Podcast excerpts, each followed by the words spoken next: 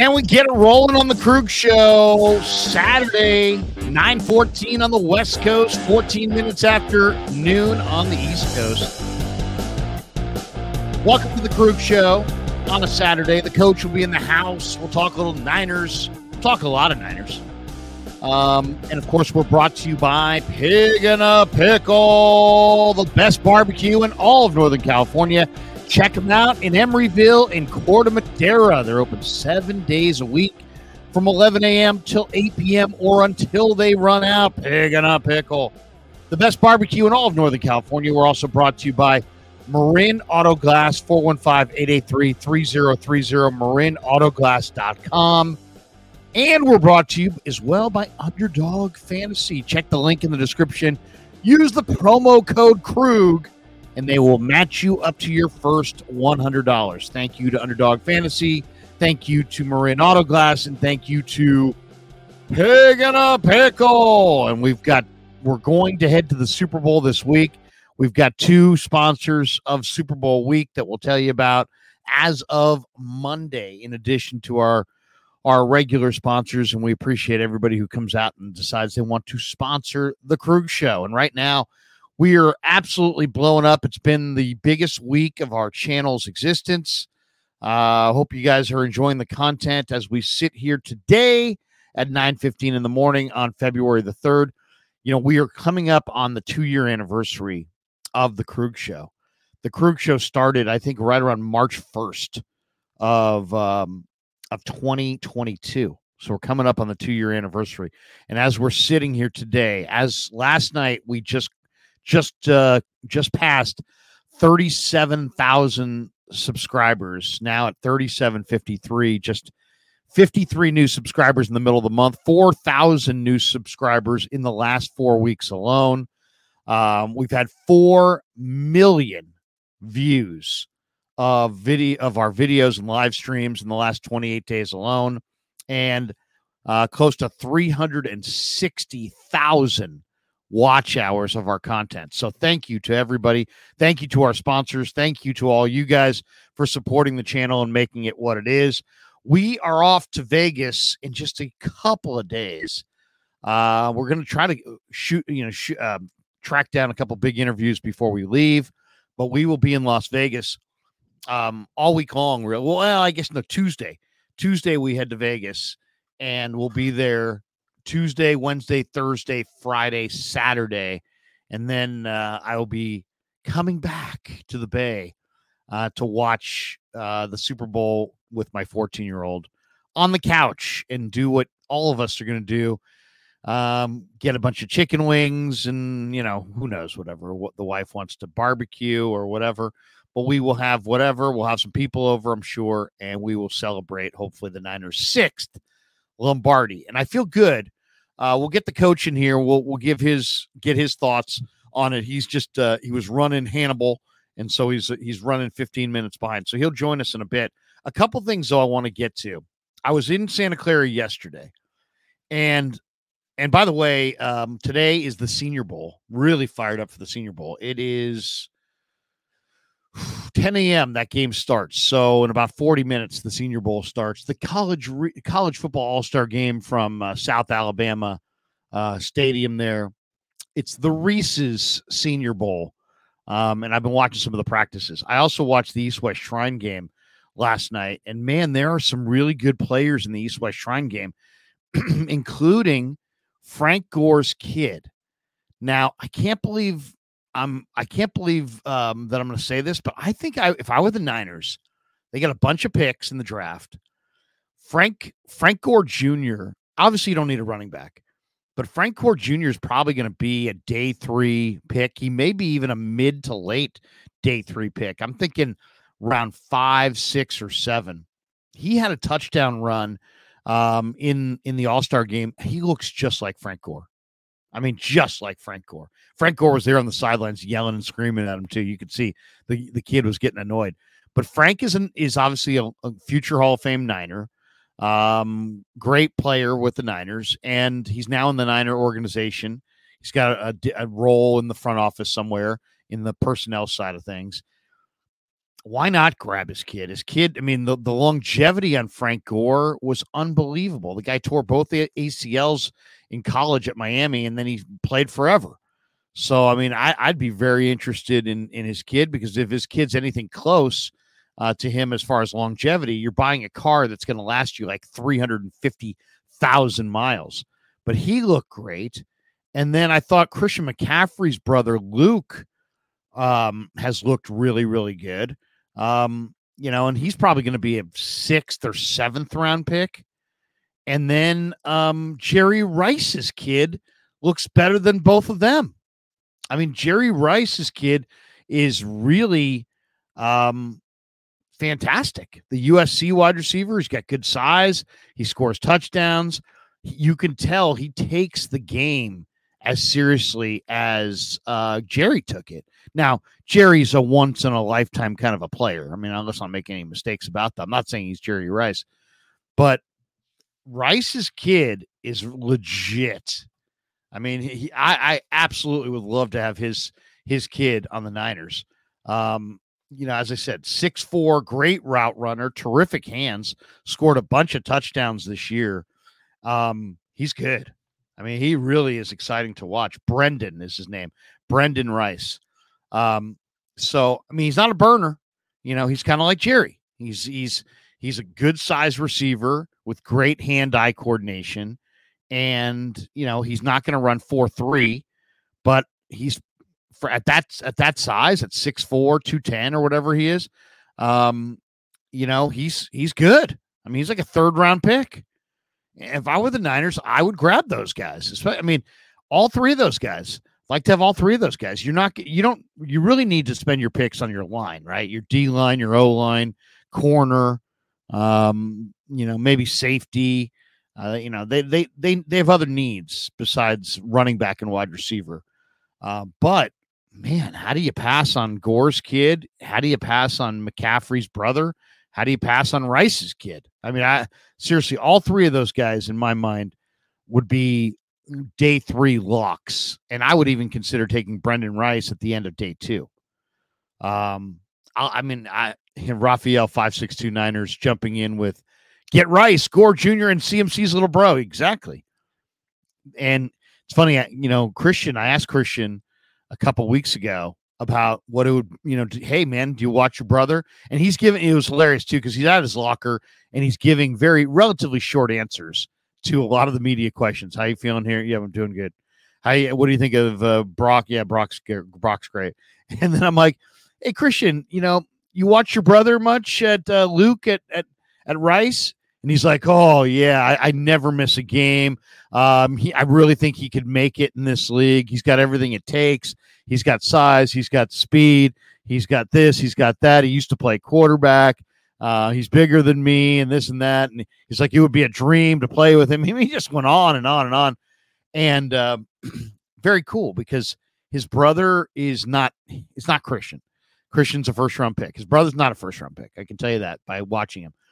But um, we'll see what he runs in Indy.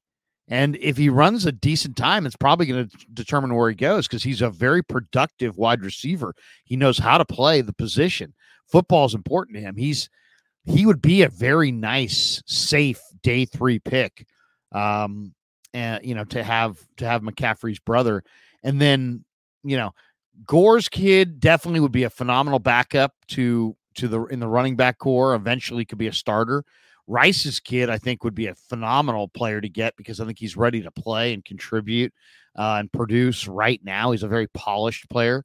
And then, you know, if McCaffrey was thrilled that you got his brother in the seventh round, I'd use a seventh round pick on his brother, especially in a deep draft like this. So, um, eh, you know, Callie Young says, Larry, did you see any good offensive line prospects? No question. And I did a video on this earlier in the week. Um, just watching some of the practices, there were three offensive tackles. You know, there's a bunch that are going in the first round, right? I, I, I was talking to Fred War or um, Trent Williams the other day at his locker about Tyler Guyton, the Oklahoma kid, who's just six seven, 325, super athletic, you know, really, really talented guy. And Trent's watched him a lot. You know, Trent's in, Trent's a, you know, it's like Trent's a do everything, man. Trent's a, you know, they start shooting the ball in the in the on the hoop in the locker room. He's the best shooter. I mean, the guy there's like eh, nothing he can't do, and he's watched a lot of these college football offensive tackles. And we talked a lot about Guyton, and Guyton's just he's a throwback, man. He's tough. Now, I don't know that he's going to be there when the Niners pick, but here are three offensive tackles that I love in this draft that um, aren't go are not going in the first round. Okay, um, one is J- J- uh, Javon Foster from University of Missouri, who was in the uh, in the senior. He's in the Senior Bowl today. I think he wears seventy six. He was three year starter at Missouri, 6'5", 310 pounds, 35 inch arms. I think he's got the wrestling background, great athlete, incredible grip strength. I mean, this guy just grabs you in the interior and you're, just, you're not going anywhere. He's got lateral quickness. He's, you know, um, 41 college starts, uh, the captain of the team. Um, they ran kind of an RPO heavy zone blocking scheme at Missouri, so he'd fit in. He's probably going to wind up going in uh, probably the second round, maybe late second round. So I think he, you know, the Niners definitely could could get him in the second round if they wanted, maybe even round three. Um, 41 starts, 39 at left tackle, two at right tackle. So I really like Javon Foster. He had great practices, but I, I really loved him in the season. Um, just a very athletic guy who looks like he could probably be about 330 um, with you know, a year of like building up his his strength, and he's got great quickness. So I really like him quite a bit. Then then there's the the um, kid from Michigan, Ladarius Henderson, who was the Arizona State transfer, uh, 6'4", 320 pounds. He's a he's from Waxahachie, Texas. Made 10 starts this year at left tackle. He was first team all Big Ten, voted on by the coaches. So the coaches really like him. He was great in the Nebraska game. He was amazing against Michigan State. And this another guy, athletic, has his degree already, uh, smart guy. He played some left guard as well as tackle. Once again, 35 inch arms, great foot speed. I mean, they use this guy to pull out and destroy people in the run game. This guy Blake blocked for Blake Corum and Donovan Edwards this year, just as a mauler in the run game just super incredible, um, you know, prospect. And they're saying he's going to go in around two or three. So remember that one, Ladarius Henderson. And then the other guy that really stood out was Christian Jones from the University of Texas, 6'6, 320. And this guy's really interesting in that another guy, really, really smart, captain of his high school football team, didn't even play high school football until his junior year. He was a soccer player. So he was a converted soccer player. He's from the Houston, Texas area, and the guy's got foot footwork kind of like a you know like a soccer player. I mean, he's he's 6'6", 330, 320, 330 in that range, but he's got awesome feet, and that's you know that's what you're looking for. So um, he went to John Runyon High School, I believe um, and just really, really, you know, or I should say, went to uh, didn't begin playing high school football till he was till he was a junior. But I really liked him too. He won a lot of the one on ones. You know, that to me, the best thing to watch during Senior Bowl week is the one on ones. And Christian Jones from Texas just stonewalled um, in the one on one. So he he was really really impressive. So those, I mean, there's a bunch of guys. Uh, Fuaga Taliese from Oregon State is a total beast, but he's going to probably go in the middle of the first round. Guyton from Oklahoma is going in the first round. Alt from Notre Dame is blue chipper. He's going in the top 10. Uh, Kingsley Suamataia from BYU is a crazy, freaky athlete, uh, a little undersized, but he's going in round one. Barton from Duke, who can play everywhere on the line, he's going in round one. So, I mean, it's a really good tackle draft, and the Niners were on hand for the practices. So, I would imagine they're going to be aggressive in going after um, an offensive tackle. My guess is the Niners go offensive line, maybe offensive tackle, defensive line in the first first couple rounds. Um, you know, you don't think of the defensive line as a need because they've got a loaded front now on paper, but there's six 49ers on that defensive line that are going to be, be going to be free agents. So they're all basically potentially leaving. Uh, Armstead may retire. Um, Bosa is obviously here. Chase Young's a free agent. The way he's played the last couple games, effort wise, I doubt he'll be back. Givens is a free agent. You could say the same thing about him. Kinlaw is a free agent. Uh, Randy Gregory, they've got to decide if they're going to pick up his option. I think they've got an option on him at like 14 mil. Um, Beal. So the only guys they have signed up beyond this year are Bosa, Hargrave, um, Beal, and that's it. Joseph Day is also a free agent.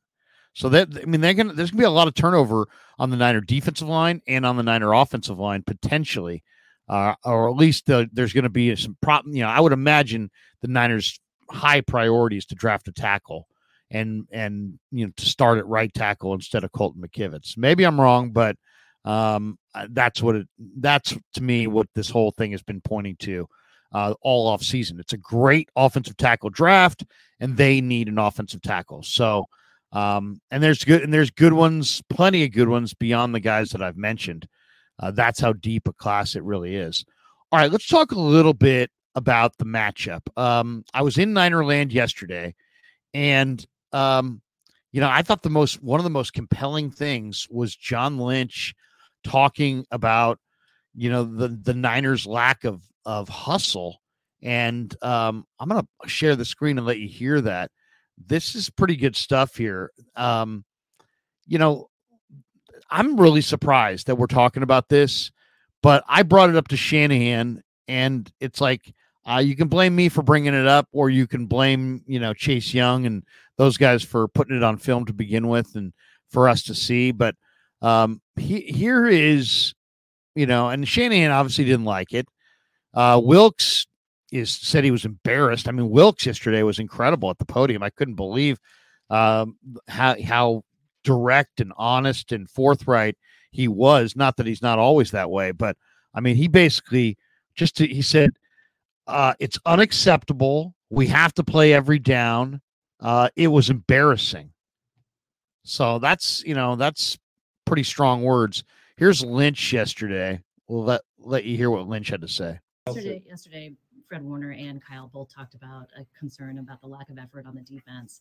Do you sense that there's an awareness about that going forward this week? Yeah, effort's a non-negotiable. I mean, that's that's one of our core values, and uh, you know, I believe that in my heart of hearts. It's something you know, we, we've got four Hall of Famers that represent the defense I played in Tampa. And if you ask every one of us that played on that defense, what was our calling card? It starts with effort. And um, that being a non negotiable. So those things have been addressed. Um, you got one game. I don't, I really would uh, be shocked if, if we saw that again. And sometimes that comes, I mean, there's excuses for it. There's, but they're just that. They're excuses. And, and that has to be non negotiable. Play your heart out and then we've got a lot of good players, a lot of good depth, and you can get. So those aren't plays that we're proud of. Those players are proud of. It's been addressed, and I'd be real surprised if I saw. No, no, no. So there you go, and that I mean, you know, um, it's a topic. I mean, it's the NFC Championship game. You, it was shocking to see guys kind of loafing on the backside. Um, and you know, Lynch spoke to it. Kyle said, Hey, you know, I'll give Kyle credit. When I asked him about it, he didn't dodge. He wasn't like, um, no, that didn't happen, or you didn't see that the right way, or you thought you saw that, but that's not what you saw. He owned it. He's like, no, that's not our culture. And we didn't like that.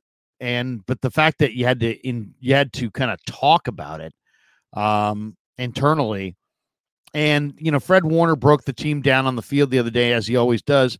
But instead of talking for like, you know, 90 seconds or whatever, it seemed like he talked for like three or four minutes. Um, and, you know, I asked Fred about keeping things, you know, guy keeping guys accountable. And does he do that? And who does that? And that kind of thing. Um, and he had kind of an interesting answer. I'm going to let you listen to this one. This is interesting as well. This is Fred Warner from a couple days ago play with a ton of passion, and you can see, see Fred, you and Dre play with a ton of passion, and you can see it on the film. If you're watching that film and you see somebody going half speed or loafing, are you the kind of guy that gets in a guy's face and says, "Hey, that's not acceptable. That's not our standard"? You know, I think it's a the thing that is more meaningful than just trying to get on get on specific guys. I think is being the guy that shows you know, consistency and is the truest example of exactly what we're looking for. You know, I can look at game, I can look at plays in that this past game where I wasn't fully giving my hundred percent effort, you know, and it's like, who am I to sit there and talk down on somebody else when I wasn't all the way there. You know what I'm saying? So I'm always trying to look at myself first in the mirror and make sure that I'm the example. Today, when we're out there to practice, how how do you look in practice right now? Like how do I look and what example am I giving to my guys for what we're trying to look like on Sunday? It's not just going to happen just because we talk about it. It's got it's got to be something that you do day in and day out, and we have the opportunity today. Yeah, so I mean, you know, and I was a little surprised by that. I thought he might uh, take a different different approach there, but he's like, hey, you know what? I'm not going to point fingers.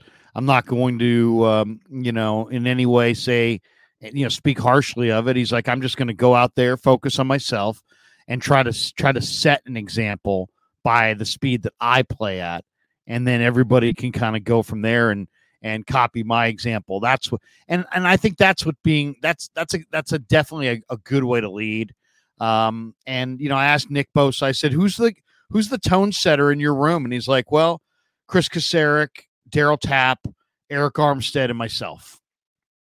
So if the Niner defensive line doesn't doesn't go hard in this game, they won't win. I mean, it's just it's as simple as that. But it, you know, you heard Lynch. He said, you know, we it's been addressed. Uh, it's non-negotiable, and I'd be shocked if we see it again. So, you know that that kind of almost guarantees that we're going to see the 49ers really flying around on Super Bowl Sunday.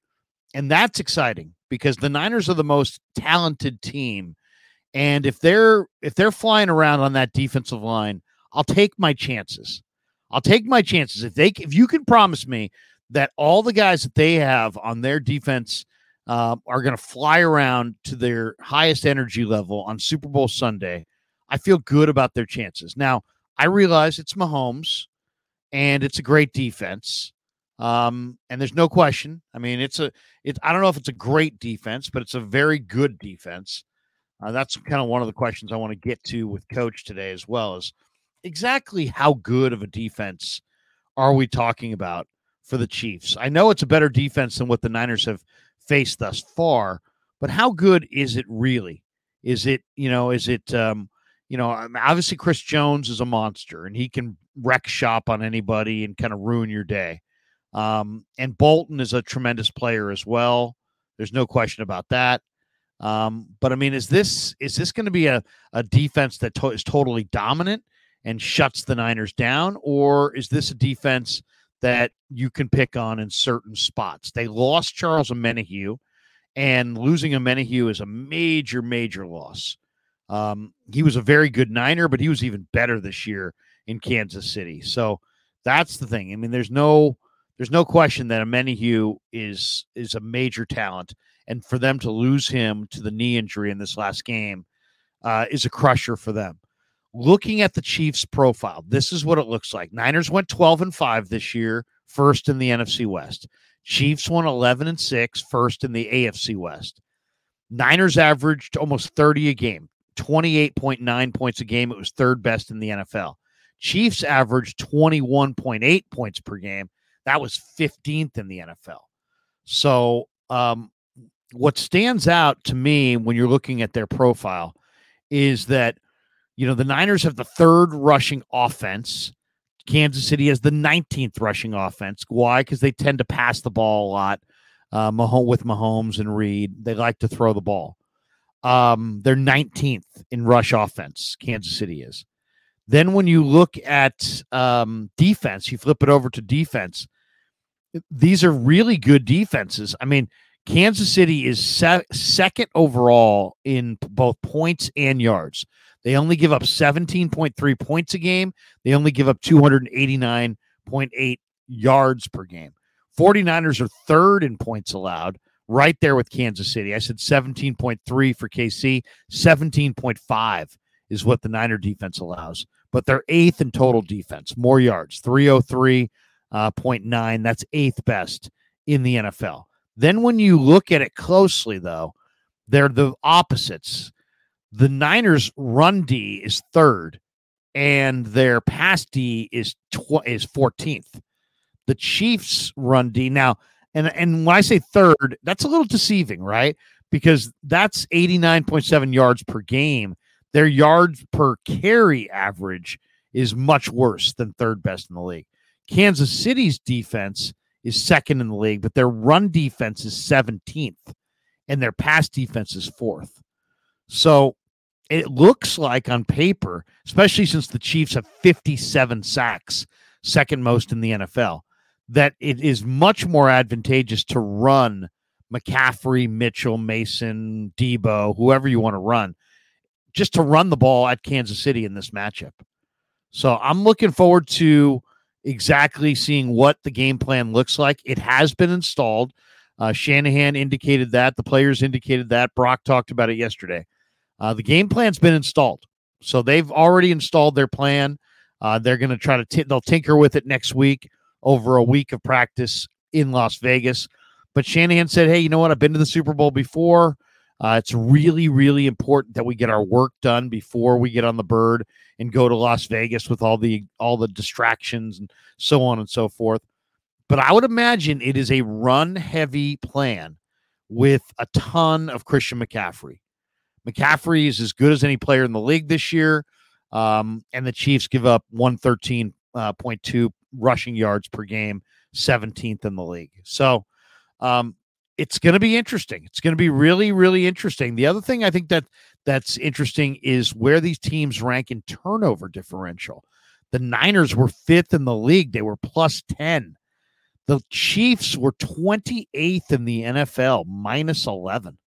So that what has been fueling Kansas City's unbelievable run here in the playoffs and late in the year? Mahomes is taking care of the ball. He's not turning it over. He hasn't thrown a pick in weeks. To me, that's the key. Can Bosa and the 49er D line put some heat on Mahomes? Can the Niners pick him off once or twice? If they can, I think they can win this game, maybe even comfortably.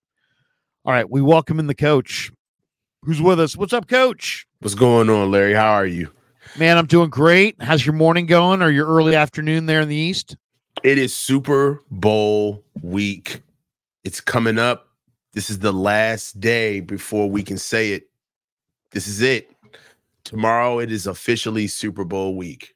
So it's it's it's coming. I, I'm I'm I'm excited. Uh I've had a chance to sit back and look at, you know, just, you know, let it let it soak in that we do have the Chiefs as our opponent in the Super Bowl. And um what do you think?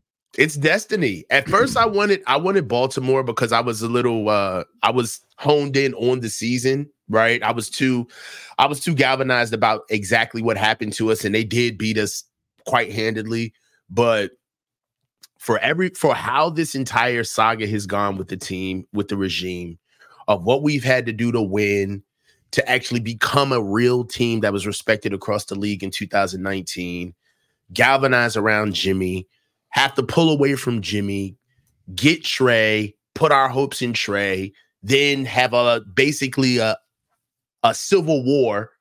Then Brock comes along and he's been lights out ever since. And that's something that I've been saying um as of late just enjoying Brock's maturation process is just it's it, it's neat, man, to be able to see um where he's come from. And I brought this up about all of the people that were um a little late to the party on Brock is that even now, if you're just getting on board, it's still a hell of a ride. Um, and you can't be but anything but happy for him. Um, I've seen all of the media outlets um, cover him and then his mom. Um, I saw him talking after the game, and uh, it's a dope atmosphere. And I think that we're ready to go get our destiny. It's it's pretty much hand in glove. I feel like it's it's time for us to go beat these boys. Um, the way the only way to do it is to um make sure you play hard, and that was one of the topics this week uh, down there. And I want you to hear Wilks because Wilks addressed it yesterday, and man, he just was so serious about it. Here he is. Um, this is from Raj RSF 49ers, uh, who who put this out earlier. Let me see if I can. Yeah, there we go. Uh, here's Steve Wilks from yesterday. Uh, I think you really have to ask them individually. Uh, collectively, as a team, I can tell you, as a defense, it's unacceptable. All right, and we talked about that. Uh, I wish I could tell these guys on play four on play 27, this is what's going to happen. Uh, you don't know. Uh, so we got to make sure that we play every down as if it's going to be the difference in the ball game. And you could see on those two particular plays, uh, it wasn't to our standard. And those guys understand and know that. And quite honestly, it was embarrassing. That's pretty strong talk. I mean, quite honestly, it was embarrassing. What what do you think about? What do you think about? Uh, you, you know what we're talking about, Coach. We're Yeah. talking about the Jahmyr Gibbs touchdown. And before you weigh in, let me let me throw this one too for people who didn't maybe didn't see this. But um, you know, I had a chance to talk to Shanahan, and that was earlier in the week, and I I posed the question to him, um, which may have gotten this narrative going, and I don't really don't take any pride in that because I didn't I really didn't want uh, there to be any controversy in any way. But at the same time, when I saw the film, I was like, gosh, this has got to be addressed. I mean, this is just ridiculous. You can't go this, you can't go at this speed and have it be okay. Um, Right. Here it here it is right here. Okay. Uh, here's through your Shanahan. tenure here. Kyle, your team plays really hard, I think, in all three phases of the game through your tenure here. When you watch that film against Detroit and you watch that second quarter uh, halfback toss to Gibbs, what did you think of the pursuit effort of your defensive lineman on that play? And is that in line with your culture here? No, not at all. I mean, that's kind of what I was referring to on, I think, our conference call on Monday. Um, but it's, you know, and I know it looked bad on the clip that you guys have and stuff, but it's, um, yeah, we, no, it's not our culture. We don't want to have one play like that. I think we had about two to three in that game, which, um, is too much for us. We want to ever have one, but it wasn't just the D line. Uh, there was a few backside people who weren't going and they're expecting someone else to make the tackle. And whenever you're expecting someone else to make the tackle, um, bad things happen. All right, coach. You know, you coach the game. You're Mhm. around the game. You understand the norms. Mhm. Um, big deal, no deal, little deal. What do you think? I mean, and you know, I asked the question as direct as I could. I'll give Right. Kyle credit. He didn't dodge, and he basically said, uh, "Hey, guy, you know, he he put it. He didn't call out anybody by name, but he's like, guys weren't going on the back end on that." Mhm. on the backside, and everybody and he and he described exactly what it was, which was guys all thought somebody else was going to make the play, but you can't make that assumption, especially in playoff football, especially in a conference championship game.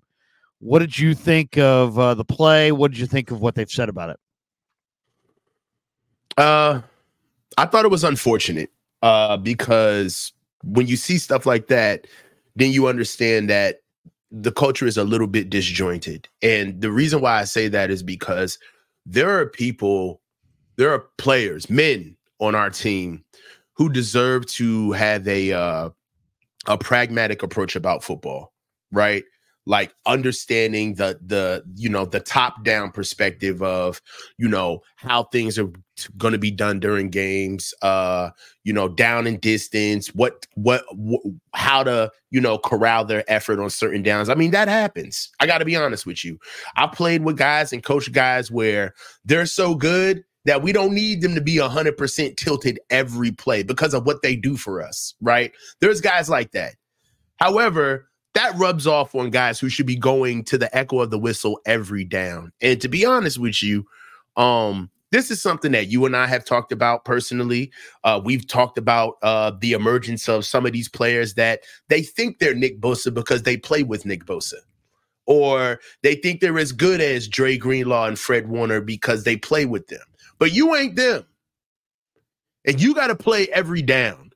And we know specifically uh, who we're talking about with uh, as far as our new acquisition from Washington. We know who he is, but this is something that we have to understand isn't necessarily of our culture off rip, right? This guy came in from another organization, and I don't know how many of you guys that are in the chat now, but we threw up the tape just to see exactly what type of player we were getting.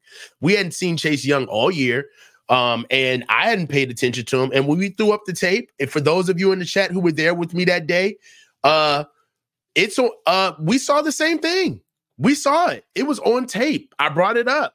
jogging on field, uh, half effort, not necessarily playing to the echo of the whistle, uh, anticipating other teammates getting tackles. So you let up, um, going to the ball carrier. I mean, these are all things that bad teams do, right? And there's a little bit of a silver lining to it, is because it stuck out, right? It wasn't the norm. Everybody noticed it, and it translated to the locker room, right? I can see if this is something that we were talking about and, you know, we got coach speak. That would be alarming, right? If we brought this up and, you know, Kyle just kind of like swept this under the rug. Ah, well, you know, things happen. We're moving on to the next player. Coach Wilks is saying, well, you know, I thought our run defense was absolutely perfect. Nothing happened. No, it's going from the top down in the organization, which lets you know that it matters, right?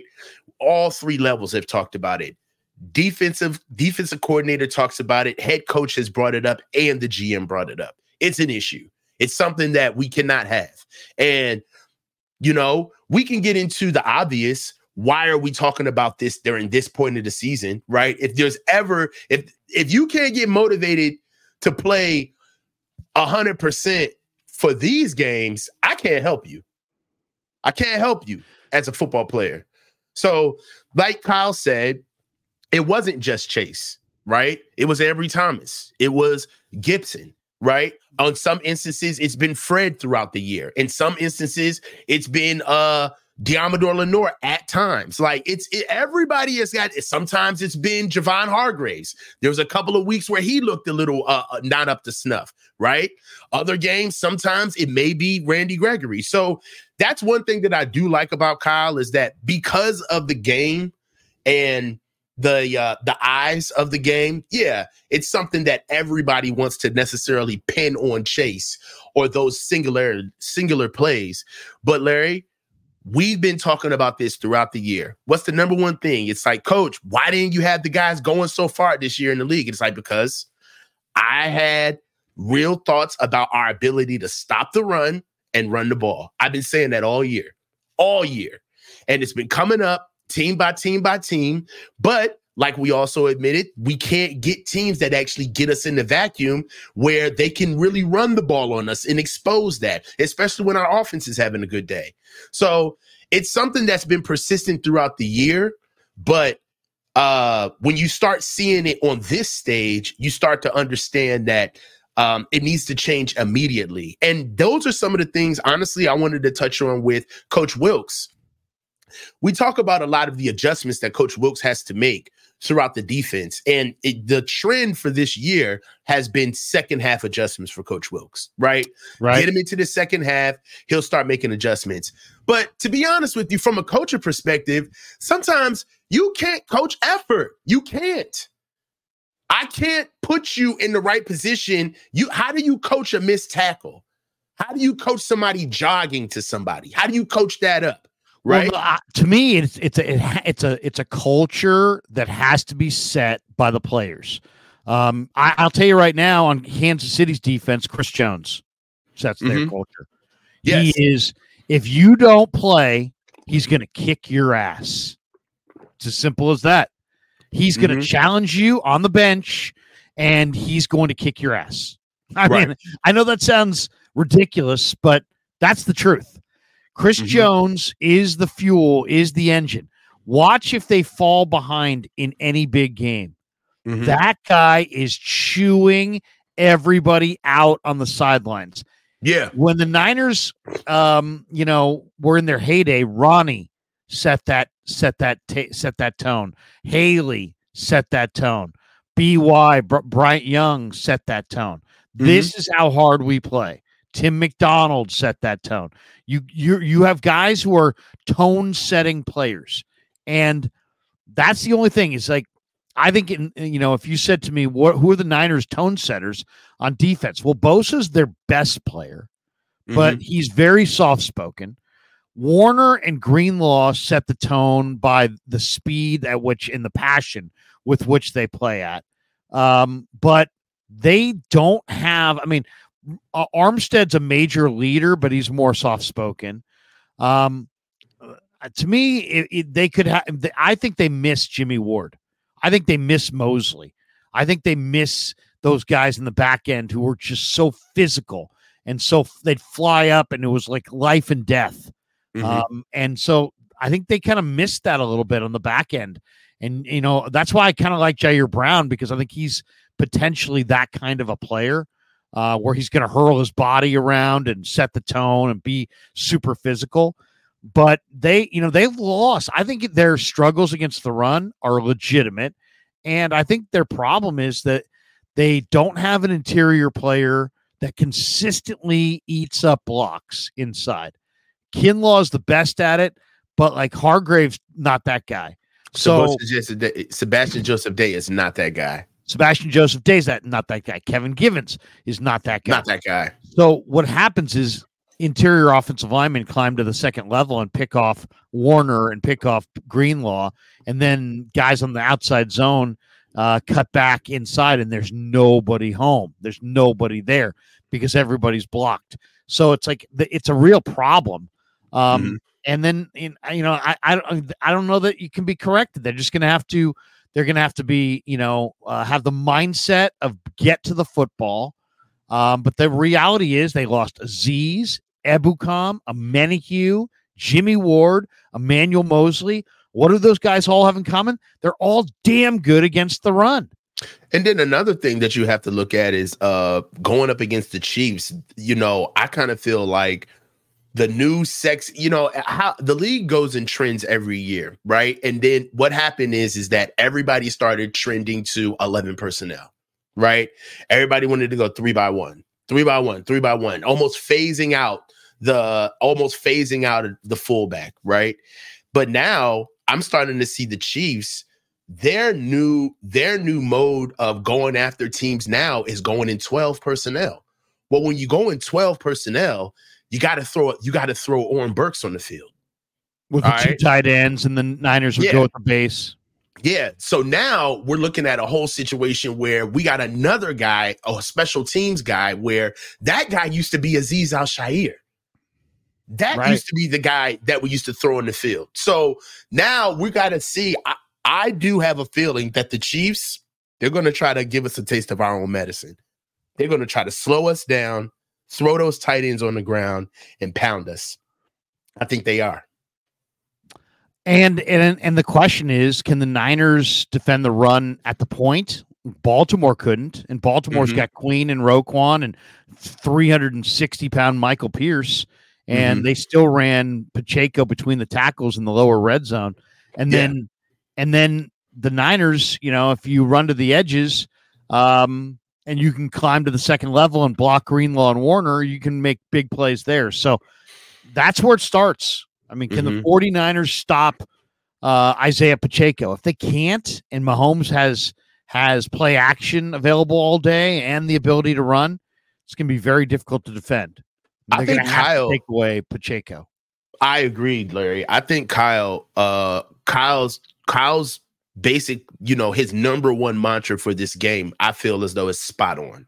Um, I know we're kind of going hardcore on the effort, um, you know, because of the last plays that we saw, basically over um all of the playoffs. But really, I feel like what Kyle was really trying to harken on was the stamina, the constant pressure that the defensive line is going to have to have. And I feel like the Kansas City Chiefs are going to make sure that we get we keep at least four to five down linemen, and they're betting on the fact that our offensive line is going to beat down their trenches, I, our trenches. I, I feel like they feel like they have a better offensive line than we have a D line. I feel like when you look at our D line, and when we have trouble, it's in traditional run fits. It's when teams just go downhill on us. That's it. When you get exotic, you want to go left, you want to go east and west on us, you want to start running to the sideline, screens. We're that defense, right? We love the pursuit, we love the chase, right? We're that defense. But when you start going downhill on us, where there's really no there's really no pageantry or really any trickery or foolery or what we're doing, we're just kicking out. We're playing duo. We're gonna double your. We're gonna double that three technique. All right, and then we're gonna come off on a two way go on Fred or Dre, and we're gonna do it on the backside, and we're gonna keep doing it until you show us you have the technique to stop it. I feel like this there's a there's a huge element of this game that's to be no not really about the X's and O's, but more about the Jimmys and Joes. They're to try to put a hat on a hat on us. Well, and and Pacheco runs about as hard as anybody in in football. So Yeah. I mean, and good luck. You know, if you don't bring it, he's he's you're gonna get a you're gonna get a knee in the chest. I mean, he's just he's a high knee guy. He reminds me a lot of Roger Craig. I mean, just a lot of there's just He a lot of energy in in in the way he runs the football. And he's Mhm. you know he's a power back. And you're right. You're gonna they're gonna have to stop him. They're gonna have to stop Kelce in the red zone. Um, the nice I asked uh, uh, Mooney Ward yesterday what he thought of Rashee Rice, and he said he reminds him he reminds him of Deebo. Uh, he said, "Yeah, he reminds me Mm. of Deebo." He says, "You got to be real physical with him." Uh, He Yeah. said, "He said reminds me of Deebo a little bit. We just need to be physical with him all game long." So, and then you know the other thing here is the Niners do have the right kinds of pieces to potentially slow down Travis Kelce. Um, you know, but Kelce and Mahomes are absolutely in lockstep. So they know where, you know, they just know Mahomes knows, you know, where Kelce is. Kelce knows where they just have so many reps together that it's a very difficult combination to stop. Oh my God, Cosmo with Cosmo's Cosmo's last pick is exactly how I feel about Isaiah Pacheco. I think I feel like he's Ricky Watters. I do. He does. He reminds me of Ricky Watters. Yeah, that's a good call. Sudden, sudden, low center of gravity. He, he doesn't catch the ball like He doesn't. He's near. He's nowhere near the receiver Ricky was. But that almost kind of like you know what? It's like Ricky Watters like started the running style, and I feel like Frank Gore like perfected it. You know, like that high knee, center lower gravity, sudden cuts. Uh, not a slasher, but a cutter. Right? They still gonna stay. They still gonna always stay vertical no matter what. What do you think? Um, are you, you know, are you satisfied with what the 49ers look like defensively in this matchup outside of, um, you know, the effort question? I mean, obviously you got to play with effort, but what do you think of the matchup for the 49er defense against Kansas City? I mean, Kansas, Mahomes this year, um, you know, showed that he was not just absolutely perfect. He was a guy that had some struggles throughout the year, but he man he has gotten it going late in the year and he's playing at a really high level suddenly. But i mean it you know you go back to earlier in the year this guy's 17th in the league this year in mm-hmm. completion percentage versus pressure 48.6 he had 14 interceptions but he's had zero in the last 20 quarters the last five games can the niners get a pick against mahomes and or is mahomes doing something in the last five games that maybe he wasn't doing earlier in the year. Well, one thing that I, I got fooled with is I started looking at the last game that we played them five years ago in 2019. And what frustrated me about that was is that I automatically tried to start marrying over the performances of well we had we had Mahomes down two picks uh we had him down two picks. He put up 21 in the fourth and our defense was game. Um I feel like he's come he's not the same quarterback he was the last time we faced him. Uh I will say that they they're a little bit they're taking more of a page out of our book in my opinion as far as not being an offense that tries to always fit a square peg in a round hole because of this is what they do. But they've become smart enough and, and actually more savvy enough to be able to take whatever a defense is giving them on that particular day. I mean what's emblematic of that is that they're not necessarily a strong running team right? They've had multiple multiple games where they've tried to get their passing game off the ground but this group of guys that they have have they've been they haven't been up to snuff it wasn't until they got to the playoffs until they actually started activating their running game. And I didn't even see this uptick of them being able to run the ball this strong. And you might want to say, yeah, it's the playoffs and they're just trying to play because they know their backs are against the wall. But you can't fake the type of running game that they've had um, and the games that they've played. I mean, they've had two hard home, um, they've had two hard road uh, road games and a home game, and they've seen Miami, Buffalo, and the Ravens, and they ran the ball on the Ravens and they they consistently ran the ball on the Ravens. And don't be fooled by yards. Don't be fooled by the box by the box stat, because running the ball is all about the effort and the intent to know that you still will run the ball on this team and you can get yards, right? You don't need to run 100 yards in today's league. You don't need to run for 100 yards to sustain the run. You just need to run the ball hard and strong enough to be able to keep the defense honest for you to get to what you want to get to. That's what the Chiefs can do.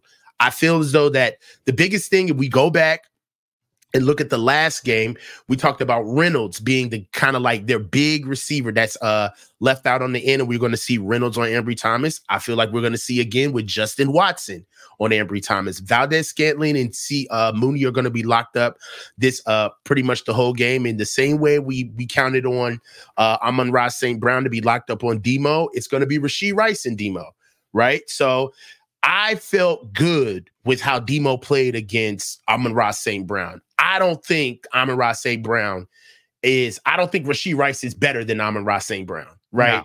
So if you're going to talk about a player that mimics Deebo Samuel, you would look at Amon-Ra St. Brown in some instances. And we more than had a good game. And I didn't feel as though that we were completely out of our depth with Amon-Ra St. Brown, especially when Deebo Sam with Demo, uh, Deommodore Lenoir was on him. So I don't worry about him and Rashee Rice going up against each other. The, now, where I do worry is them is the Chiefs trying to uh trying to single out Ji'Ayir Brown and Travis Kelce.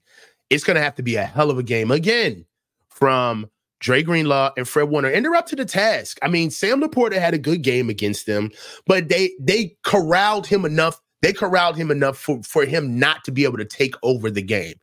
Now, for me, all of that's cool, but the biggest thing right now is stopping Patrick Mahomes from being able to get outside of the pocket and create downfield because that's when they come alive, right? When they played the Ravens, for all for better, for better or for worse, they really didn't do that much offensively against the Ravens. They were struggling to score. The Ravens defense actually kept them in that game, right? It was the offense that kept sputtering out. But when they needed it, they were able to go deep downfield and it happened off of plaster coverage and get series in and series out. Watch that Baltimore game. Those boys could not get to Patrick Mahomes. They couldn't sack him. They couldn't hit him. They couldn't get him on the ground. He bled out of the pocket. He was always getting downfield. And again, not a lot of scrambling, right? Not a lot of getting downfield and trying to kill him with yards, but keeping the play alive. And it gassed Baltimore defensively. We are going to have to have the game of all games from Nick Bosa, Chase Young, and uh my man Randy Gregory because yeah. if they don't have the edges on point this game, what's going to happen is is that they're going to get down here with Isaiah, right, with Pacheco, and once they start getting the play action game together, and Chase Young has to start getting out in space and running, I mean that's all she wrote. It'll become a backyard game, and uh, one, Wilks said it. Thing. said it yesterday. Not to interrupt. Wilks said yesterday. Um, you know the the key for us is to defend be ready to to defend two plays on every snap right the play that they call and then the play that Mahomes creates yeah they improvised yeah. yep yeah because that's what he does I mean that's really the strength of his game and mm-hmm. and so what does that mean that means if you're playing zone uh, Mooney said it. Hey, you know what? If they're playing zone and he breaks contain and he gets outside and he's starting to create create outside the pocket, you're going to have to have plaster coverage on your guy. You're going to have to go from your zone to basically playing almost a form of, you know, whatever you got to do. If that man matched. Yeah, whoever's in your area, now you're playing man. You know, so yeah. it's like, you know, you got to hug up on these guys if and, and it, and it puts a ton of pressure. And and he's right. The team that plays with the best stamina is probably gonna, you know, probably win the game as far as it's going to take the D line to hustle. It's going to take the back end guys to defend two plays for every play. Um, and I think it's going to take the Niner offense, to be honest, you know, taking away the run game and making them a little one sided um, by by you know scoring themselves. And and that's you know Brock said, "Hey man, we got to get in the right mindset." That he's like, we're really good when our backs are to the wall, um, but you know what? We've not started fast and we got to get into that aggressive, we got to have it backs to the wall mindset in the first quarter instead of the third quarter. Mm-hmm. I mean, I definitely agree with exactly uh the sentiment. Uh really it's not stopping the plays. It's not stopping the play that's actually called in the huddle, but it's the magic of Mahomes, him getting outside of the pocket. It's exactly what I talked about with the edges. Our D line is going to have to really cause some issues. Right now, they seem as though that they're they're locked and ready to go. They're saying that Thuney is going to be a game time decision, but outside of that, he didn't practice yesterday. Okay. Outside of that, you know, uh they, they got an offensive line, man. You know what I'm saying? Uh Creed Humphrey is pr- pretty much one of the best uh, centers in the league. Yep. Uh Trey Smith at right guard is a dog. And you know, say what you want about Jawaan Taylor, but he's another guy. And um, I kind of look at him in the same ilk as uh the tackle that we went up against uh in Green Bay, their their fifth round pick, uh Tom. Zach Uh, Tom.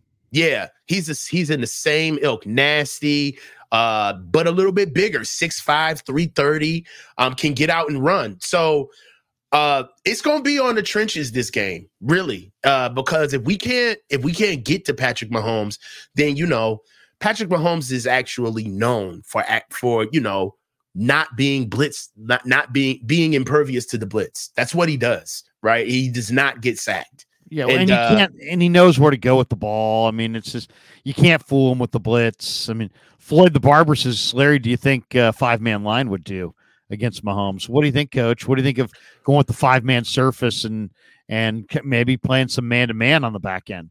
I think that's what they actually. I think that's what the Chiefs want us to do. I would I would go against that. They want us to get five linemen on the field because I they want us to deplete that defensive line. They know how we're built. They understand that the strength of this defense is the wave of the pass rush. That's what we do. That's what we've been doing in, since 2019 and on. Our most successful defenses had a pass rush, right? The defenses that have struggled have lacked in having a pass rush and being able to stop the run, right? So, you know, for what it's worth, I need to see us be able to get home with four. I started getting worried in the uh in the Green Bay game because it was clear from the very beginning we could not get home with four. We had to start blitzing. Now, we're not going to have a guy like Jordan Love who doesn't necessarily have all of the reps under his belt, but we can show him things he hasn't seen before and count on him to throw against his body and give us a pick. We're going to be playing against a guy who is going to be looking at that pass rush and trying to get plaster coverage while our DBs are trying to play man match on the backside. So this is a game for the D line. Nick Bosa is going to have to win, right? For what it's worth, I like their tackles, but Donovan Smith and Jawaan Taylor are nothing to write home about as far as like upper echelon tackles, right? They these guys should we should get home being able to get out there. But again, the reason why they had Patrick Mahomes is because th- they don't need a Trent Williams, quite frankly. You know, they got Patty. They like, we need a guy that's serviceable enough out there. We got to make them wrong in that instance. Um, so it's gonna be it's gonna be the game of all games from our D line, right? We can't. I mean, and also, uh, they have Thuney in right now. Uh, Who do do you know who his backup is at left yeah, guard? it's, it's Nick Allegretti who played really well.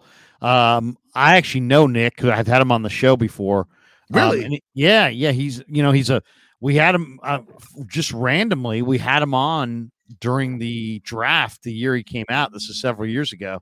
Um, and great guy. I mean, he's a Illinois kid who was a great high school wrestler, and he's kind of settled in as their interior backup. So, but he's been in the system for a number of years. And when Thuney couldn't go, they plugged in Allegretti at left guard, and they didn't miss a beat. I mean, I mean, it was they they just dominated up front. He's a big bodied guy. He doesn't have tons of uh, lateral quickness, but he's strong at the point. So, yeah, that's he's he's no gimme. I mean, it's not like uh, um, you know they they have a ba- he's almost like a starting caliber player and Mhm. grades out really highly. So it's that's no there's no gimme that that even if if Thuney can't go or, or Thuney can't go in that game, uh, Allegretti looked really good. I mean, they ran the ball, um, you know, against Baltimore in the A gaps.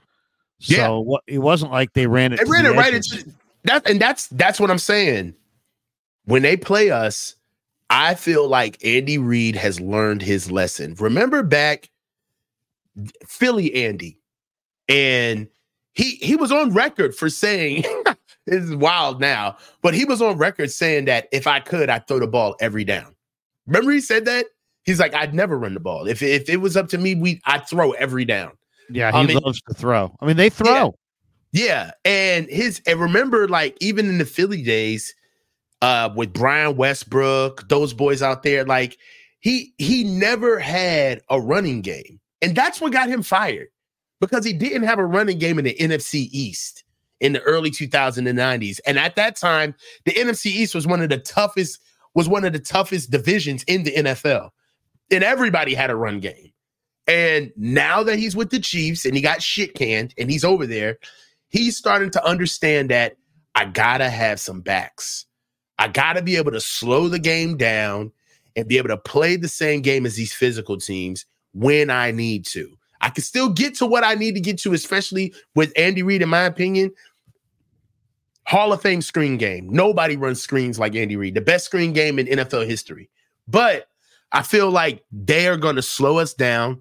They're going to try to get us to get five down linemen on the field. They're going to try to get us condensed in that box because they know that Patty can th- make any throw across the field. Now, with us on offense, I think that for us, we need to mimic them. We need to, they need to prove to us that they can stop our run game, honestly. Because right now, to me, the strength of what they do on defense is their is their uh, secondary. They have an elite secondary. Everything else kind of goes downhill after that, right? But for for what they have in the secondary, we're gonna have to get those boys physical. They're gonna have to start tackling, not just getting in your back, not getting in your drop. We're gonna have to get these boys to the line of scrimmage and feeling us physically. So um, I feel like this is gonna be another game, almost as if uh, uh, we're playing uh, the Lions again. Whoever's first to be physical um, and sustains it is pretty much going to win the game. Well, I, I, kind of like the Lions' weapons more than I like the Chiefs' weapons, but you know, there's Mahomes. Mahomes is the ultimate, you know, factor because he he's just such a damn good He is the X quarterback. factor. and Reid, and you know, and the fact that Niners have never beaten Mahomes, um, and you know, he's obviously going to bring a tremendous amount of confidence into this game. I mean, that's the thing. He believes that you know he can't be beat, and since the Niners have never beaten him, you know, it's like a hitter stepping into a batter's box against a pitcher that he's got five hits and eight at bats against, 8 at Mhm. bats. You know, it's like you know, I own this guy. I mean, he he's going to step into this Super Bowl like, hey man, I own the Niners. I I I, can beat the Niners with my eyes uh, closed. You know, I mean, he's very very confident, but he doesn't have. He's not driving the same car that he's driven in past years. And if the 49ers can make this a track meet, I think they could outscore them. If the Niners can get to 30, I don't know that the Kansas City Chiefs can get to 30 against the Niner D. I, I, I have my doubts, really. I, I think the Niner D will be able, because I think Bosa is going to be able to win consistently against Jawaan Taylor. Jawaan Taylor leads the NFL with 20, 20 penalties this year. Um, I think Bosa is going to be able to to have his way there. The big question is opposite Bosa uh, against Donovan Smith. Can bo- can the Niners rush Mahomes from both edges? If they can, I love their chances to win. If they can't, and, and they leave him an avenue to you know All to run, then yeah, then it's like you know what? Uh, then You it's a matter of game. the, you know how who's going to win, Rashee Rice and Travis Kelce or the Niner pasty, and that's hard to say. Um, that you know, let me ask you this though: the interesting article up on Niners Nation right now, and it's written by Patrick Holloway. He says, "What should the 49ers do with Steve Wilks in the offseason? And I don't, as I, I'm on record as saying, I don't think Wilks has been disappointing at all. Um, the Niners only give up 17 points a game. They've lost a lot of good run defenders in in you know. So to me, that's why their run defense is not as great. Is that their personnel against the run is not as great. But then they have a poll question here at the end, and they say, "Are you satisfied with Steve Wilks?" And your options are yes, give him another season with a healthy roster. Mhm. Uh, option two is uh, let me see what the what he does in the Super Bowl. Mhm. Option three is no, something is off, and the 49ers need to do a deep dive at the end of the season. And Mhm. option four, it's time for an immediate change. So, what do you think is the leading option? What do you think? I can give you the numbers of where they're sitting, uh, votes wise. What? Who do you think has the most votes out of those four? time for an immediate change. Uh, something's off. The Niners need to do the deep dive at the season's end. Let me see what he does in the Super Bowl. Or yes, give him another season with a healthy roster. Let me see what he does in the Super Bowl. Yeah, Definitely. 42 per, 42 you're right 42% of the fans said let's see what he does in the super bowl And 20 29 You know said no something's off and the niners need to do a deep dive at the end of the season 23% said yes give him another season with a healthy roster and only 6% said it's time for an immediate change why Mhm. The reason why I knew that it was going to be let us see because let us see what they do in the Super Bowl is because really what they want to do is they just want to hedge their bets to see how they want to place blame, right? If we win it and defense isn't that necessarily of an issue, winning the game, nobody wants to talk about it. But I feel like that almost uh in a way we don't like to uh uh we don't like to admit what side of the bread our butter is on in a certain instance like because we're we're led by an offensive coach who's very smart and he's been called a genius and because offensively we look good and it's an offensive league but it just doesn't feel good to admit that after all of that after all of the names after all of the fanfare who's mvp Chris, get christian mccaffrey a touchdown every every game. Trent Williams is the best offensive lineman in the league. You know, nobody can get a ball better than uh, Deebo Samuel. Whoa, nobody can get screens better than Deebo Samuel. All of that cool stuff. It still comes back to our defense. We are led by our defense. We are a complementary football team that is always going to be on our defense. So much so that we're even having the discussion on what to do with Coach Wilks while we're going to the Super Bowl. That's preposterous to me. That's wild, right? If somebody raised the question right now, should Kyle Shanahan be on the hot seat if we lose the Super Bowl right now? There might be a murder. Somebody might get assassinated because of that take, because it'd be that preposterous. But Wilks is a scapegoat. If you look at throughout the year, Kyle waltzed him out in front of everybody when he made a when he made a coaching blunder, um, when he called the zero blitz that didn't lose them the game, but it was just a turning point in the game, right? Uh, and because it was a turning point in the game, Kyle even admitted to uh, he admitted he admitted to uh, uh, reporters and media, like, yeah, he knows what he did. It's always been a higher standard for the defensive side of the ball on this team because that's what leads us. That's where the money is. Jed himself came out and said it. You know, we usually don't spend super high picks on offensive guys or really spend assets and free agency on offense. And we always try to spend our money and put all of our best interest in defense because Kyle's not going to spend that much time on the ball on that side of the ball. He's always going to be focused on the offense. So we always make sure that the best of the best is on the defensive side of the ball. Like our head coaches outside of Mike McDaniels have been on the defensive side of the ball. The culture of this team, the culture that started this team came from Robert Saleh.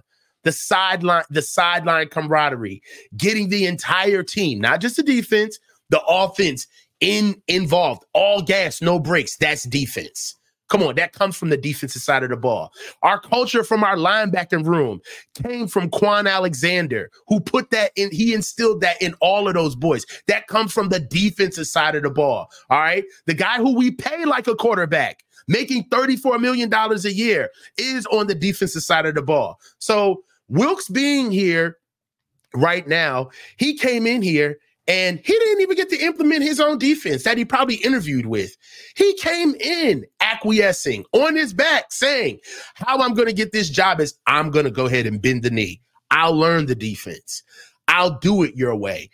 Even him being a subject matter expert, all right, with ha- head coaching experience and being a subject matter expert in secondary, when we had when we saw our defense not performing up to the level that we should in wins, this isn't when we were losing. In wins when our defense wasn't looking good. Nick Bosa was out for the entire summer. He comes back a week before. Um, he comes back a week before the season, and the first thing they start talking about is the front. The front end is not matching the back end. You know, we need to get back to what we usually do. We need to get back to doing our things. He acquiesced with that. Even when we started the season, Coach Wilks, known, I do my, I call my defense from the booth. All right. That right there lets you know you got the head coach of the team on the sidelines, but they need the motivation from the first year guy. He's the guy that has to come down from the booth and get down there. And to his credit, he did it. All right. And we've seen and we've seen wonders because of it. So the facts are is that we're led by our defense. Our money is in our defense. The owner said it. It's about the defense. The team, they gaslit him into understanding, hey, no, you got to do it our way. So now when you start seeing effort issues, we can't turn around and look at Coach Wilks and say, well, what is Coach Wilks doing to get them together? No, they have let Coach Wilks know in every way, at every turn, that you are coming into something that is already built. The infrastructure is already there. This defense is turnkey. All you got to do is just show up. So now they got to show up. It's not on Wilks. He's being scapegoated. The man's doing his job. As a matter of fact, where you want to look at the emergence of Coach Wilks and what he's been doing for the team is look at Demo. Look at Charvarius Ward. Look at Ambry Thomas. Look at how we've seen these boys grow in front of us. Deommodore Lenoir was not the same player he was last year. He's come out and said it's because of Coach Wilks. Mooney Ward has come out and said, no, Coach Wilks is my guy. Outside of what he's done for our team and who he is as a man, personally, he got me to a Pro Bowl and a first team All Pro. So it ain't on Coach Wilks. It ain't on Coach Wilks. This was already built before he got here. I mean, to me, and you know, if people are being critical, I mean, what are you being critical of? Because if you're looking at where they actually rank, um, they're they're third in points allowed. I mean, ultimately, that's what it's about. It's about it's about limiting points. They they're third in the league in points allowed. They're number yeah. one in the league in interceptions. You know, they've they they lead the NFL uh, the NFL with 22 interceptions. So I mean, he that's his strength is he's on the back end. You asked him to to you know step into a defense um, that you know that was you know that that was going with the wide nine that already had um, you know the structure in place, and he's done that. And his on the back end, they lead the NFL with 22 interceptions. So you know the question is if they can get a couple in this game, they got a chance to win. I mean, they got yeah. a real chance to win. Uh, they're eighth in total defense as far as yards, but I'm more of a points guy than yards guy. And yeah. they're third in points. So points allowed per game. You know, that's the thing. I mean, do you see this when you look at these two defenses? The Niners give up 17.5 points a game, third in the NFL. Chiefs are even better than that. They give up 17.3 points per game, second in the NFL. Is mm-hmm. this going to be a super low scoring defensive battle? Um, I see I see it trending that way. Um, the boys are healthy, and uh this is gonna be I, I feel like this is gonna be a battle for the line of scrimmage. They're gonna this game's gonna be won in the trenches. I really believe it. I don't think that Kyle is I just Kyle is wound tight, man. I don't see him coming out open, guns blazing with Brock going five wide. You know how we opened up against Philly, how we opened up against uh who was that? How we opened it up against Baltimore, even though we had success against Baltimore. I just don't see uh us starting out passing the ball. We got to be able to build build field position uh with running the ball first. I, I just I feel like that's where this game is going to be won and lost, right? Isaiah Pacheco cannot beat us. Cannot beat us. And on the contrary, Christian McCaffrey's got to have a game in his life because I feel like that's where this is the game where I would love to see a full stable this game. A full stable. Elijah Mitchell, Jordan Mason. I'd love to see a full stable of backs right now because that's where I think the problem is with this KC defense. They haven't anybody, they haven't had anybody dedicate running the ball at them. The Ravens could have beat them if they would have just ran the ball. If they stopped running the ball. You know, like everybody, if you watch that game, they had no issues running the ball on them. No issues. They kind of played right into their hands. Um, I don't want us to do that to these guys. They got to prove that they can stop our running game. I don't want to get out of this game with Christian having under 20 carries. He's the leading rusher in the NFL. This is the last game of the season. Run them, run them to the shoes fall off, bro. Like pound the rock. No doubt. No doubt. Run the ball with McCaffrey. No question. Um, run it a lot in this game. If you can get to 40 runs, I'd do it. I would I do, do it. it. I Keep the it. ball out of the air against again. I mean, here's the bottom line. Chris Jones is can ruin your day as a run defender or as a or as a pass rusher, but Right. they've got some nice nice nice defensive backs. I mean, L'Jarius Sneed is a real true number one corner. I I I'd try to run it at him. Try to run it at him, play ball control, um, and then get your defense with full energy to just go after Maho- Mahomes. I mean, if you can sack Mahomes, you got a great chance to beat him. Um, but that's really it. You got to pressure him. We saw Tampa. Tampa, you know, pressured him in the Super Bowl, and he was ordinary. That's, I mean, it's not like it's some magical, you know, um, formula. yeah, it ain't rocket you- science. You got to pressure him, and then he'll make mistakes. Uh, Michael Carroll says uh, they're going to crowd the middle of the field with defense. Is Kyle capable of throwing outs and screens, or is his ego too big? That's a I- good question. Yeah, I mean, I think there'll be a lot of stuff outside the numbers. Kansas City's pretty good inside. King Linner says, "You trusting the grass this game will be better than last year's Super Bowl?" NFL said it would be better, but I don't know. Um, This Mm. is in the dome, eh, but it's a grass surface. Um, just yeah. don't put too much paint. It's the paint. That's what it really is. It's all of that paint that they put on the field, dude. They gotta relax with that stuff. That's that. That's what make those surfaces so slick because you transfer all of that paint all over the field, and it's basically it creates an oil slick over the field. Yeah, the, last year they were there were some real questions about the surface. Guys were, you know, the Eagle players claimed they were slipping down a lot and they had a hard time uh, getting footing there. But um, you know, it's a dome and it's a new surface. I'll say this: it's going to be a different surface than the one the Raiders ran uh, were on this year because the they change out the surface. I saw the Raider field late in the year and it looked terrible. It looked awful. They're like, wow, this is the same surface the Super Bowl is going to be played on. No, it's not. It's not. They're going to, I think they've redone the field late in the year. So You know, Um, you know who manages to get it right all the time? who's that? Colleges. Just, just, just go, go get a groundskeeper from the SEC. yeah.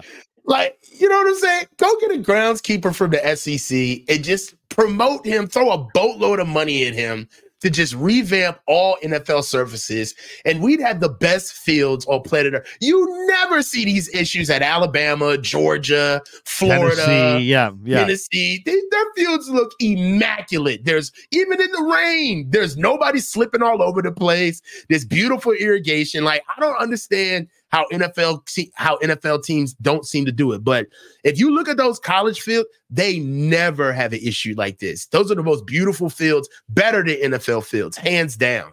Ready, set, rush says Krueg, you should do a fan meeting in Las Vegas on Saturday. A little meet and Hmm. greet.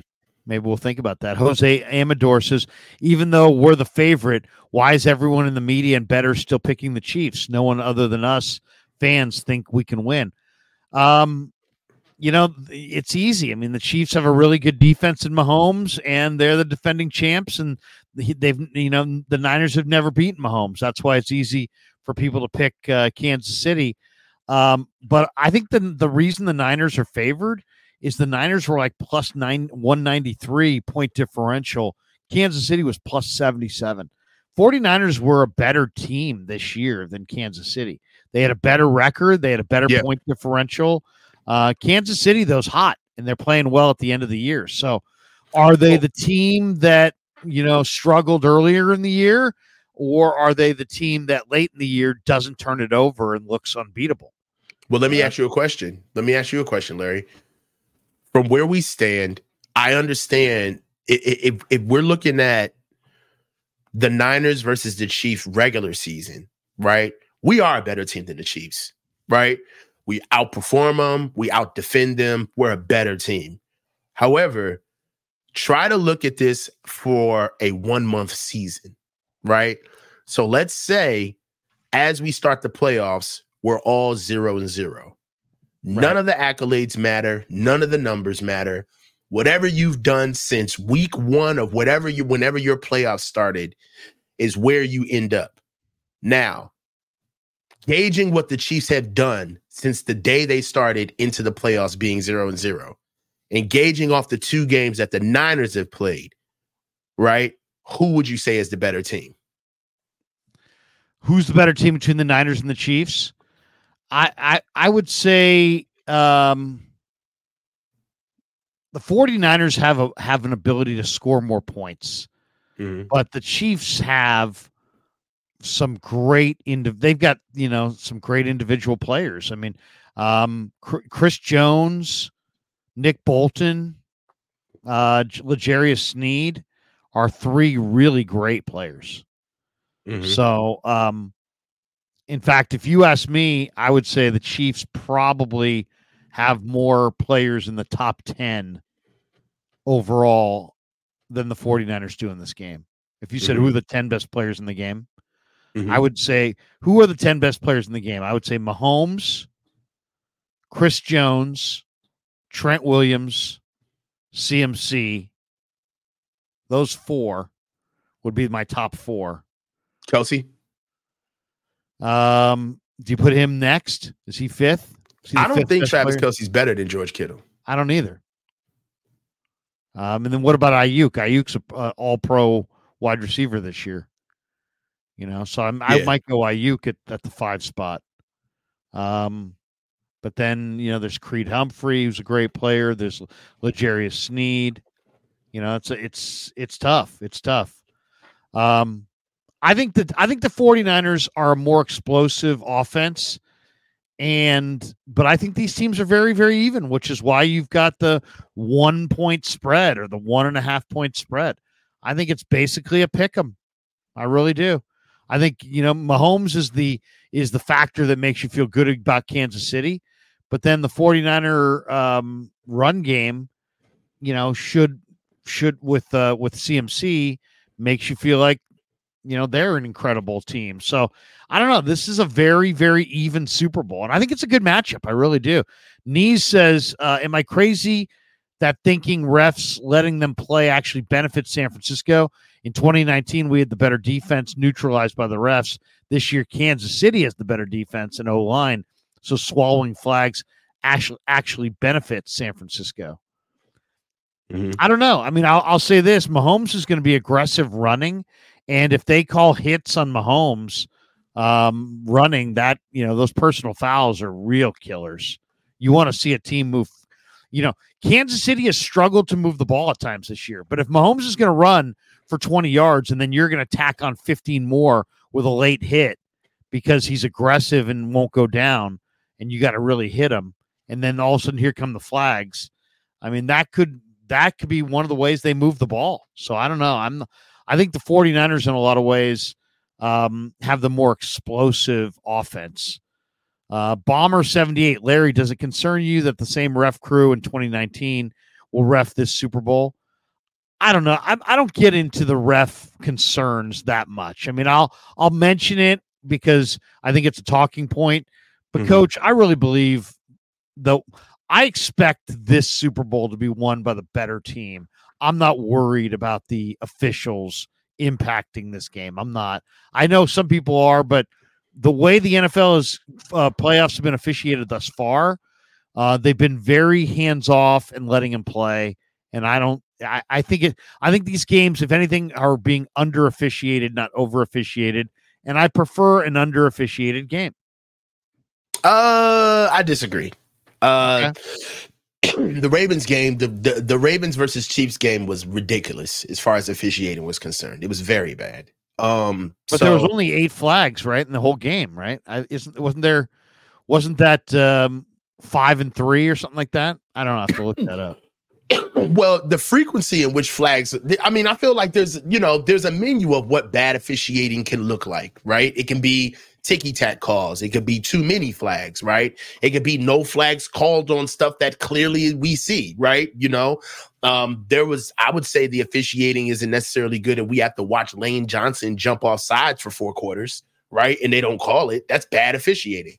So just the the sheer number of the of the calls is that's one way to gauge it, but just also when the calls are made. Uh, It was and 11. It was 8 8 for Baltimore, 3 for Kansas City. Yeah, and that game was pretty bad. There were multiple play uh pass interference uh calls on that defense that were not called. Isaiah likely got ran into on the pick by uh Lamar Jackson. They said that there was contact after the pick. You can see Isaiah likely getting hit well before the ball falls down into the air. And then there's a ref standing right there. Um, there was another play where Isaiah likely runs an in cut. He comes out of it. He gets held and grabbed um, gets spun out by his uh race waist. They did not call it. Travis Kelce. I mean, I'm gonna I'm gonna say this now because it matters to us. Travis Kelce is a demonstrative player. He really is. He's very comfortable. All right. He talks a lot. He jabs a lot. He puts his hands in people's faces. He gets up. He taunts. He makes it known every time he catches the ball. He's a very animated player. And we're an animated team as well. All right. And I don't want the officiating getting in the middle of these boys going back and forth because I saw it in the Ravens game. Travis Kelce was basically having a midnight matinee. He was doing whatever he wanted the entire game, flexing, doing the whole thing. Zay Flowers gets a gets the biggest play of their game. That's the biggest offensive play of the Ravens game. He gets up, spins the ball down, and flexes over a defender that's at his feet. Boom, called. Right? There was a play, there was another PI with Roquan Smith and Travis Kelce before, prior in that game. Travis Kelce pushes Roquan Smith in the face. He responds. They get the PI. I can tell you, this is something where I don't want to see the refs get involved. Let the boys play. Let the boys play. I saw that. Look, I'm not mad at where the Chiefs are now. Whatever. You went out, you won your game, you're in the Super Bowl.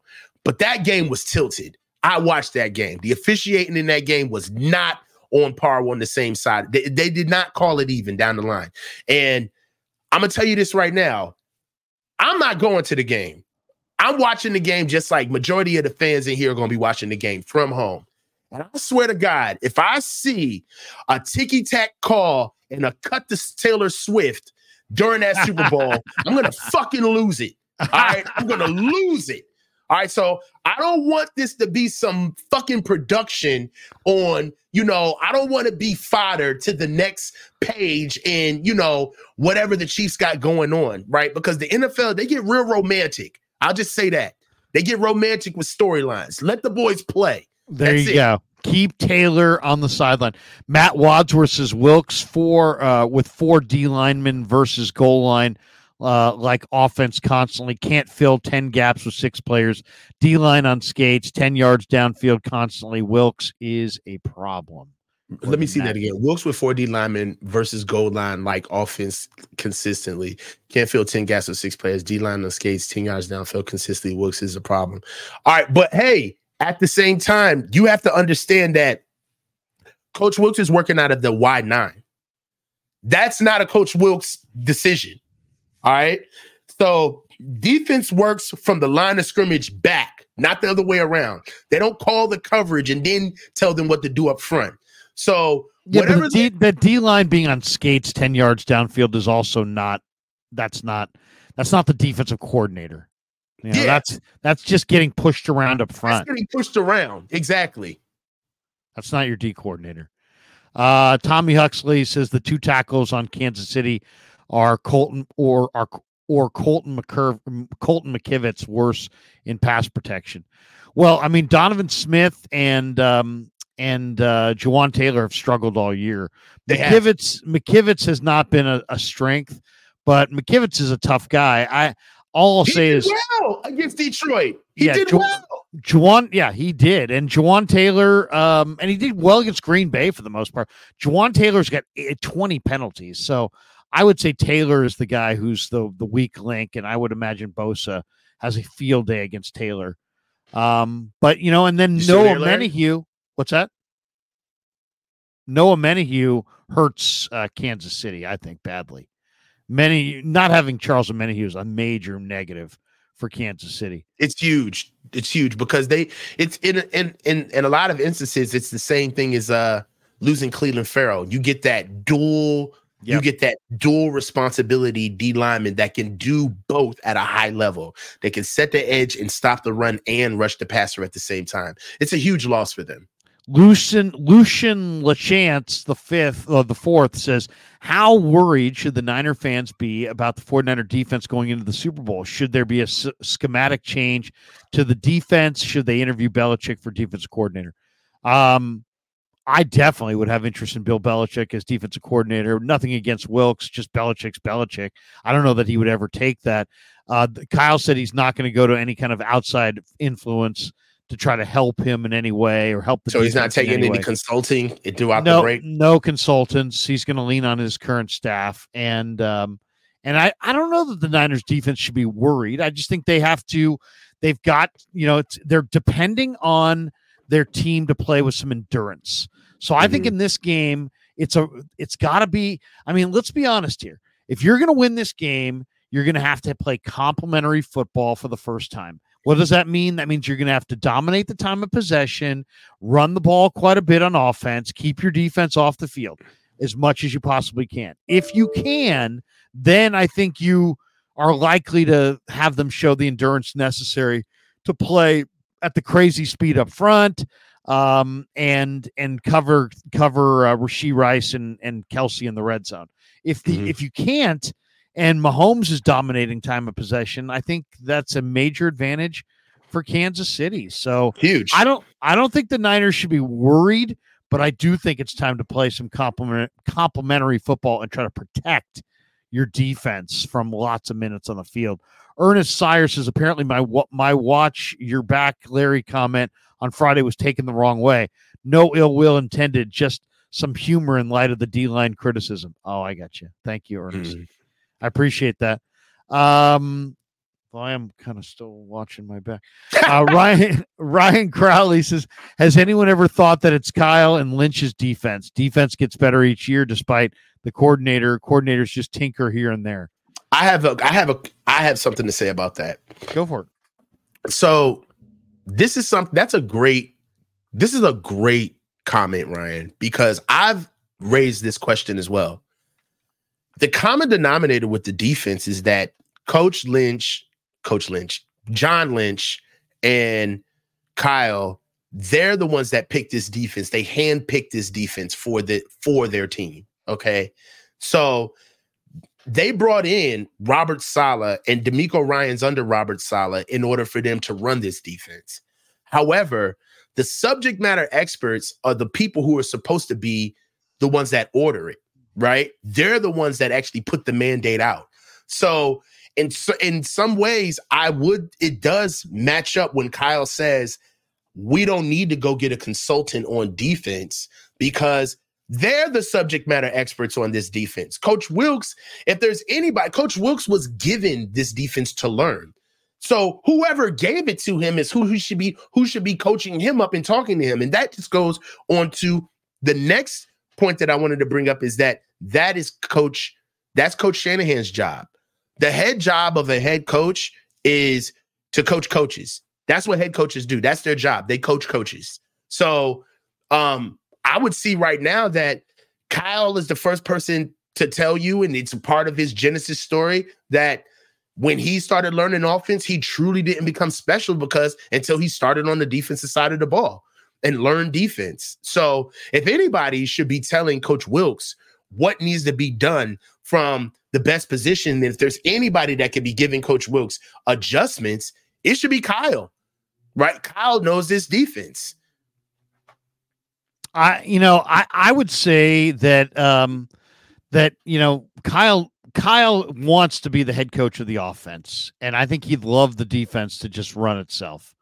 Um and and I'm I you know I think that if if Wilks you know is going to be here long term, you know he would love to never have to be involved with the defense if he could. If he could. Yeah, I think he only wants to be involved if they if they somehow um, you know, if he doesn't like what he's seeing. And, you know, I mean, this the effort in the NFC championship game, I'm sure he didn't like, but how much of that is on Steve? How much is that on, of that is on the players? I put that more on the players than on Steve. I mean, you got to be motivated. If you're not motivated, self motivated to play at a breakneck speed, uh, down 14-7 in the NFC Championship game, then when are you going to play? AJ Wright says, "Do we see Deebo return kicks?" I think it's very likely he could be a kick returner. Uh, Alien D Jin said, "Are we are we worried that their defense will figure out how to stop the quarterback run like teams did with Kaepernick?"